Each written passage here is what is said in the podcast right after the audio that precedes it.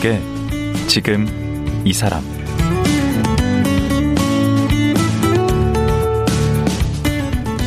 안녕하세요. 강원국입니다. 오래 보아야 예쁘다. 자세히 보아야 사랑스럽다. 너도 그렇다. 나태주 시인의 풀꽃이란 시입니다. 이 시를 쓴 지가 벌써 20년이 됐다는데 이 시의 울림이 얼마나 강렬한지 국민 애송시가 됐고 나태주 시인에게는 풀꽃 시인이란 애칭도 붙었습니다. 소년 나태주를 시인으로 만든 뮤즈가 있다고 합니다. 과연 어떤 분들일까요? 시인 나태주 선생 만나보겠습니다.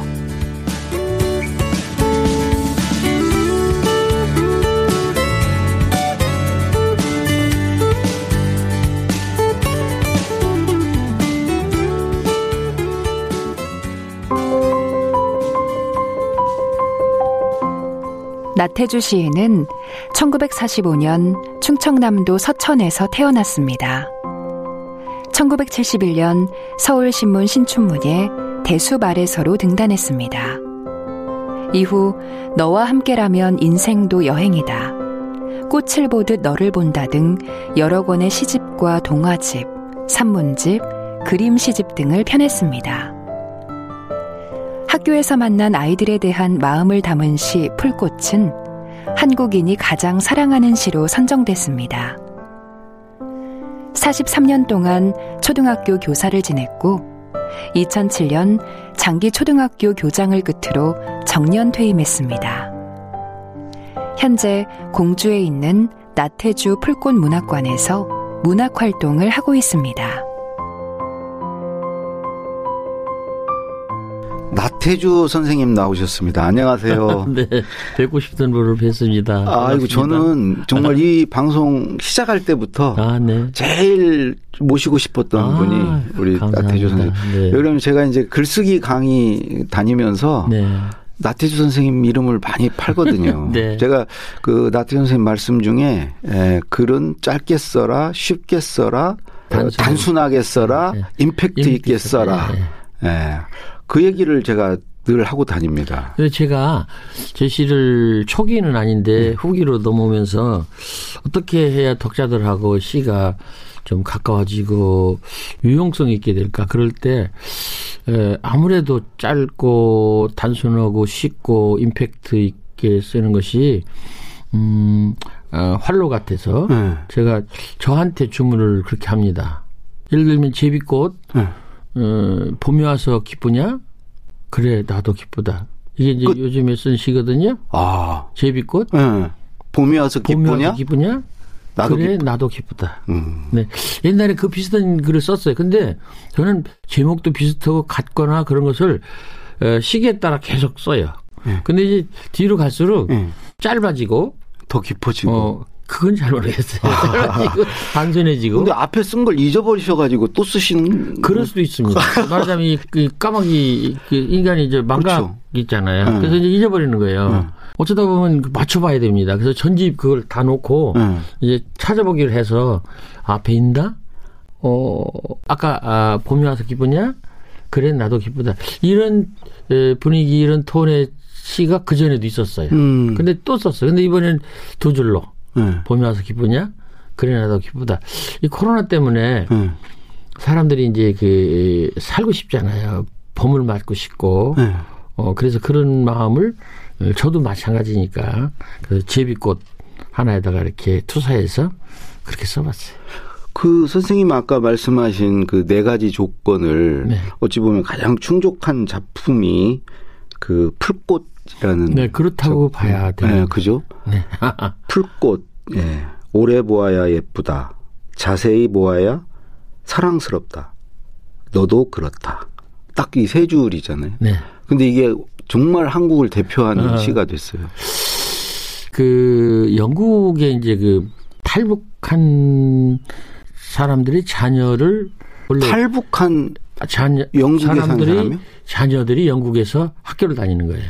아 탈북한. 네, 탈북한 어. 어, 한국에 살지 않고 영국에 가서 어, 그런 사람 있겠죠. 네네. 그래서 음, 그 자녀들한테 이제 시를 이제 주고 어, 한국말을 배우게 해서 이런 뜻이다 하고 그걸 영어로 또 네가 번역해 봐라. 네. 이제 그렇게 했는데, 어, 다른 사람의 뱀이라는 시하고 제 풀꽃이라는 시하고 윤동주 선생의 나무라고 하는 시. 네. 이세 개가 그, 그 애기들이, 젊은 어린 애기들이 에, 제일 받기가 쉬웠다.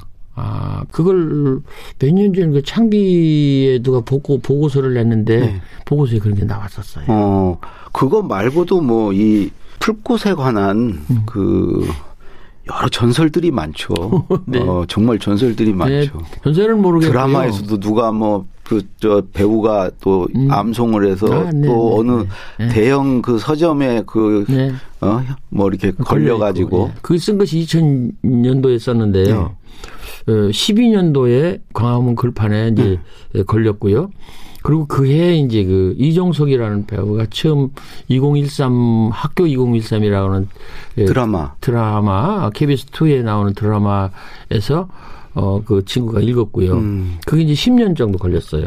그러니까 처음에 나오자마자 뜬 건 아니죠. 이 그럼요. 그런데 그 나오자마자 몇몇 평론가들이 알아보고 이혜인 수녀가 알아보셨어요. 아, 그렇게 하고 나중에 들었는데 음, 그 제가 그 광화문 글판에 올라갈 수가 없지요.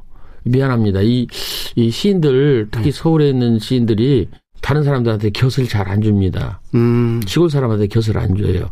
저도 시인협회 회장을 제가 늙어서 했잖아요. 이제 끝났는데 음. 그게 이제 이 조건이 있어요. 서울 사람일 것, 에, 그리고 대학교 교수일 것 이런 어, 아, 아, 암묵적으로 그렇게 어. 쭉 해왔어요. 그러니까 수도권 외에서 회장이 제가 된건 처음이다. 처음이시라고. 네, 그와 비슷하게 한국은 그 지면 관계를 중요시하기 때문에 이 시골 사람이 이렇게 교부글판에 올라가는 건 쉽지가 않은데 네. 장영희 교수가 어, 어, 추천을 했다 그래요. 나중에 어, 보니까 돌아가신- 돌아가셨죠. 네. 그래서 어, 고맙게 생각합니다. 장영희 교수가 추천을 했고 처음에 이혜인 수녀님이 좋다고 음. 자기 페이스북이나 이런 데다 올렸고요. 근데 저는 다른 시도 좋은 게 많던데, 그러니까 우리 선생님께서 이 풀꽃 시인으로도 불리고 네. 이게 풀꽃을 이제 대표작으로들 많이들 얘기를 네, 하는데 그거에 대해서는 어떻게 생각하세요? 뭐 더 좋은 시들 많이 있지 어쩔 수 않습니까? 없죠. 뭐 왜 그러냐면 주권재민이라는 말이 있듯이 예. 시권재민이라고 생각합니다. 아, 시권재민. 시, 시 권리 주체가 에, 쓸 때는 시인이지만은 음. 일단 쓰고 난 다음에는 독자의 몫이다. 어. 오늘날 윤동주 선생이나 김소월 선생이 저렇게 에, 우리들에게 대접받는 것도 그분의 뜻이 아니에요. 우리들의 뜻이죠. 우리들이 선택해 준 거예요. 음. 그것과 똑같이 저의 시도 어허 쓰긴 제가 썼지만은 그때까지는 주인이 나이고 내가 좌지우지했지만 일단 에, 활자에서 나가면 고칠 수도 없고 음. 고칠 수도 안 되고 그리고 그 권한이 에, 독자한테 있다. 그러니까 음. 그 선생님은 글을 잘 이렇게 막 퇴고를 많이 하시지는 않는다고 들었어요. 튀고 음 저거 고향수의 그 글짓기 세 가지 기본이 있잖아요. 네, 다독. 다작, 다상양. 다독, 다작, 다상양. 음. 그 저는 젊은 시절에 잘 몰랐습니다. 다독 뭐 당연하죠. 예, 많이 다작? 읽어라. 많이 당연하죠. 예. 근데 다상양이 뭘까? 음. 그다음에 상, 상, 상사상자에다가 이 양이라는 볼립이라는 그건데 근데 제가 글을 쓰면서 느껴보니까 구상을 오래 하는 거 많이 하는 거라고 생각합니다. 아, 오히려 세 번째가 제일 중요한. 중요합니다. 예. 근데 저는 몰랐어요. 음. 무슨 말씀이냐면 어 글을 쓸 때 특히 시 같은 경우는 이 뱃속에다 넣고 마음 속에다 넣고 영혼 속에다 넣고 이걸 오랫동안 간직하고 있다가 예. 쓸때 전광석화처럼 음. 그냥 번개치듯이 그냥 한 2, 3분에 쓰는 게 좋은가? 어. 아니면 하루나 이틀 끙끙거리며 쓰는 게 좋은가? 예.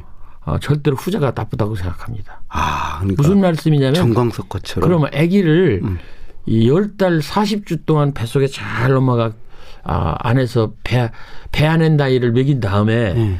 그다음에 한 살이 딱 돼서 딱 뭐한 두어 시간 아파서 빡 낳는 게 네. 애한테도 좋고 산모한테도 좋듯이 네. 애를 한 아홉 달이나 여덟 달 만에 나가지고 조산을 해가지고 인큐베이터에 넣으면 아, 비유가 정말 기가 막히네. 피치가 곤란하다. 네. 그래서 시도 예. 애 낳듯이 예, 열 달을 막 채운 다음에 그게 다상령이라고 저는 생각합니다. 아, 그래서 열 달 동안 특히 시는 어 우리 그, 그 한국말 중에 참 한국말이 신비한데요. 어 생산한다 하는 말 중에 여러 가지가 있습니다. 제가 생각할 때 예. 만든다, 짓는다, 낳는다가 있다고 음. 저는 생각해요. 다 생산이거든요. 예. 근데 만드는 것은 생명이 없는 어떤 대상을 똑같이 이렇게 기계적으로 이렇게 만들어내는 것을 만든다. 아, 전 제조네. 제조. 네, 네, 제조죠. 네. 어, 그 다음에 짓는다는 이제 이 협조가 필요합니다. 음, 농사 짓는다, 집을 짓는다. 아, 집을 짓는다, 옷을 짓는다, 밥을 짓는다. 그렇죠. 협조가 필요합니다. 네. 그러니까 여러 가지 조건, 뭐 방치, 무슨 도구, 음. 무슨 주변 환경, 재료, 뭐 그다음에 기술, 뭐 여러 가지 있지 않겠어요? 음. 이제 그래서 어, 서로 어, 혼자서만 하는 게 아니고 기계가 하는 게 아니고 그런 그 물론 핸드메이드고 그다음에 낳는다는 생명 있는 존재를 어, 이렇게 밖으로 이렇게 예, 생산하는 건데 예.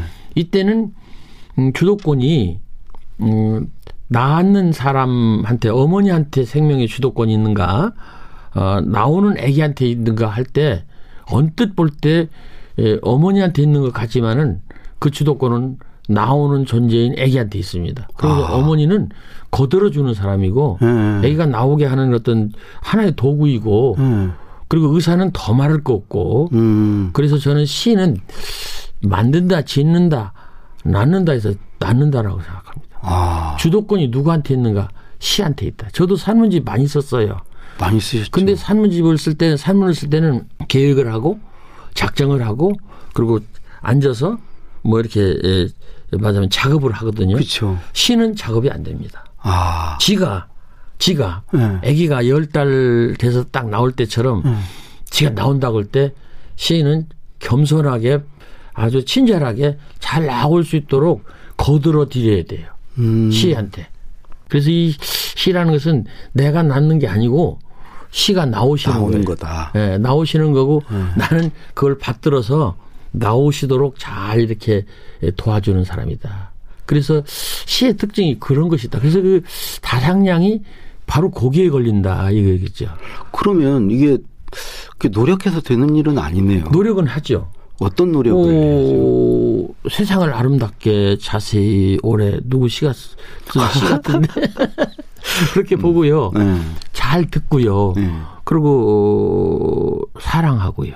음, 그래서 저는 시 그 어, 원천이 동력이 이세 가지 정도 있다고 생각하는데 첫째는 그리움, 음, 호기심, 예, 사랑. 예, 예. 근데 이걸 전체를 다 이제 예, 받쳐주는 건 열정. 아, 열정. 그 엔젤로 토코스 교수가 말한 어, 그릿에 그릿. 말하는 열정. 예, 예. 그래서 이 에, 그리움, 호기심, 사랑을 계속 지속해 줄 수 있는 그 불을 떼주고 따뜻하게 해주고 할 수 있는 그 힘은 열정에 있다. 그 어. 열정을 가지고 이 세 가지를 이렇게 계속 이렇게 에, 나가다 보면 그게 이제 시, 이 시를 위한 헌신이고 봉사이고 노력이다. 음. 그래서 저는 젊은 시절에 그런 생각도 있어요.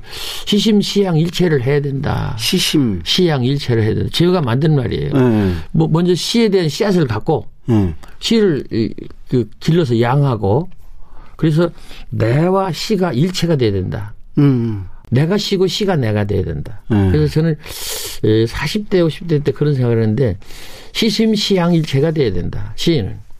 시심을 갖고 그걸 내가 안에다가 이제 아기를 임신한 엄마가 기르듯이 에, 내가 시를 길러서 나중에는 에, 일체가 시와 내가 아, 일체가 돼서 어, 그런 다음에 이제 시가 나를 통해서 밖으로 나가시도록 예. 하는 거다. 그 원래 그 어렸을 때부터 시인이 꿈이셨나요? 16살 때. 예, 이 여자 학생 나보다 사실 한 살 위인데 너무 이쁘다고 생각이 돼가지고 연애 편지 쓰다가 예.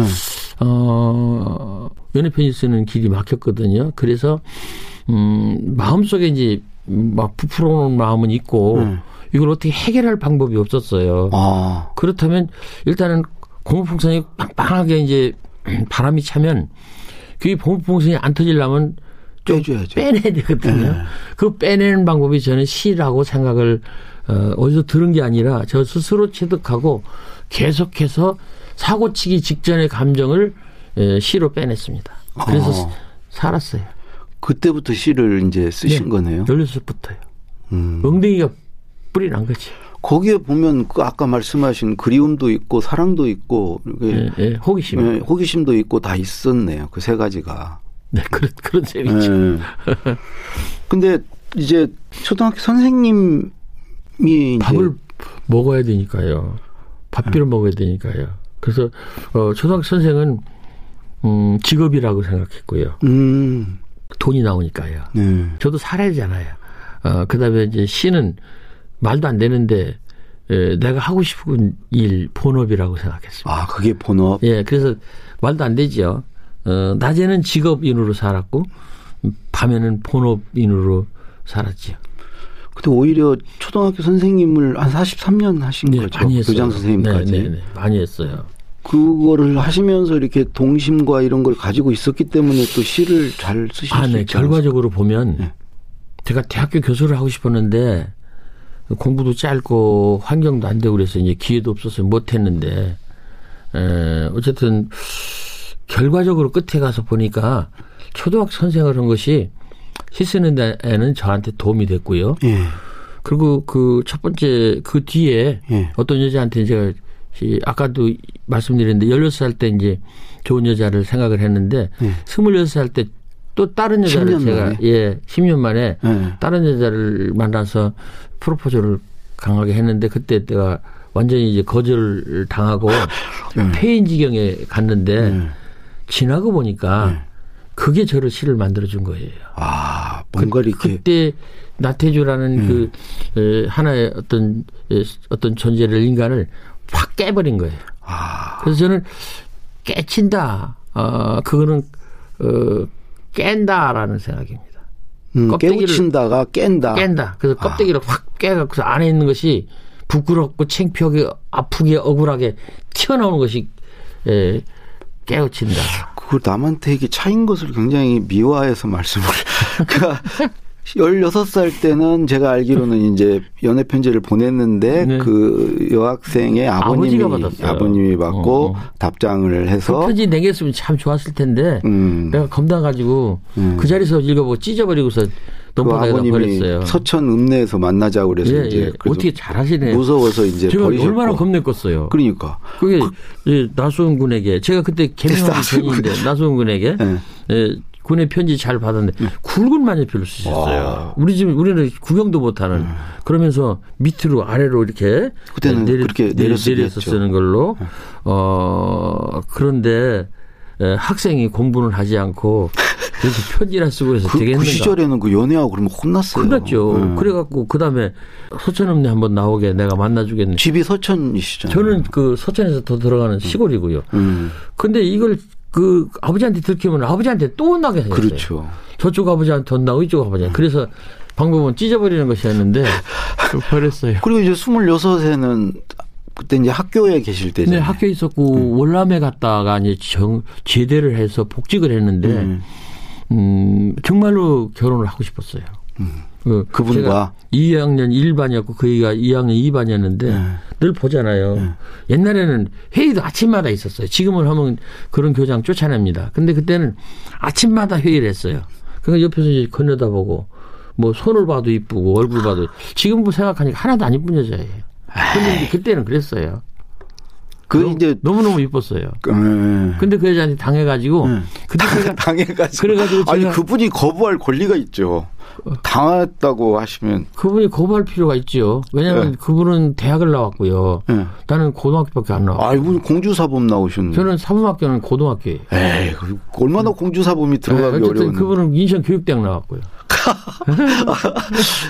그래서 그 학력에 눌리셔가지고. 그러면요. 아니 그 집에서 허락을 못했어요. 아. 그 집에서 그리고 그분 그 아버지가 어, 방앗간을 해서 네. 어, 잘 사셨네. 있는, 위에 있는 그 두 오빠를 선생을 했고 음. 이, 이 고명딸로 밑에 있는 딸을 막내딸인데 선생을 시켰어요. 어, 병문 집안이시네. 그러니까 그 아버지로 봐서는 음. 굉장히 노력을 많이 하신 분이고 훌륭한 분인데 나도 나중에 딸 낳아서 길러 보니까 음. 나 같아도 나 같은 사람한테 안 주겠더라. 아니 따님이 서울대 아, 걔는. 개고. 걔는 개고. 걔한테 나같이 가망 없는 아이가 아니 와서. 그러니까 지금 따님이 서울대 나와서 교수하시잖아요. 네 네, 그렇죠. 문학평론 하시죠. 예, 예, 남이네라고. 그러니까 이제 그건- 남한테 주기 싫죠.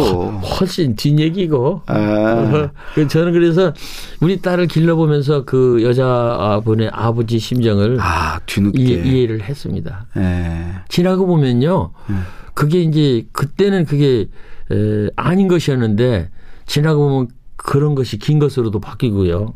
그래서 저는 그 여자한테 당한 그게 내가 번번이 말하는데 나태주를 나태주로 있게 한 결정적인 계기다. 아, 두 여인이 예. 어, 시인 나태주를 만들었네요. 이 사실은 그 여자는 그냥 시인 나태주를 시작했고요. 그렇죠. 그 16살. 이, 이 여자분이 나태주를 만들었고요. 그리고 진짜 만든 사람이 뒤에 또 있어요. 아 그렇죠. 그거는. 우리 집사람. 예. 근데 그 사모님이 그분의 존재를 아세요? 그 알고 말고요. 26살? 알고 말고요. 아 그래요? 그 제가 쓴 시 중에 두 여인이라는 여자라는 시가 있어요. 네. 한 여자로부터 버림받는 순간 나는 시인이 되었고 네. 한 여자로부터 선택되는 순간 나는 남편이 되었다. 와. 이게 시 단데요. 나를 선택해 준 사람이 우리 집 사람이 오늘 올 때도 네. 그 사람이 택시 태워서 보내줬어요.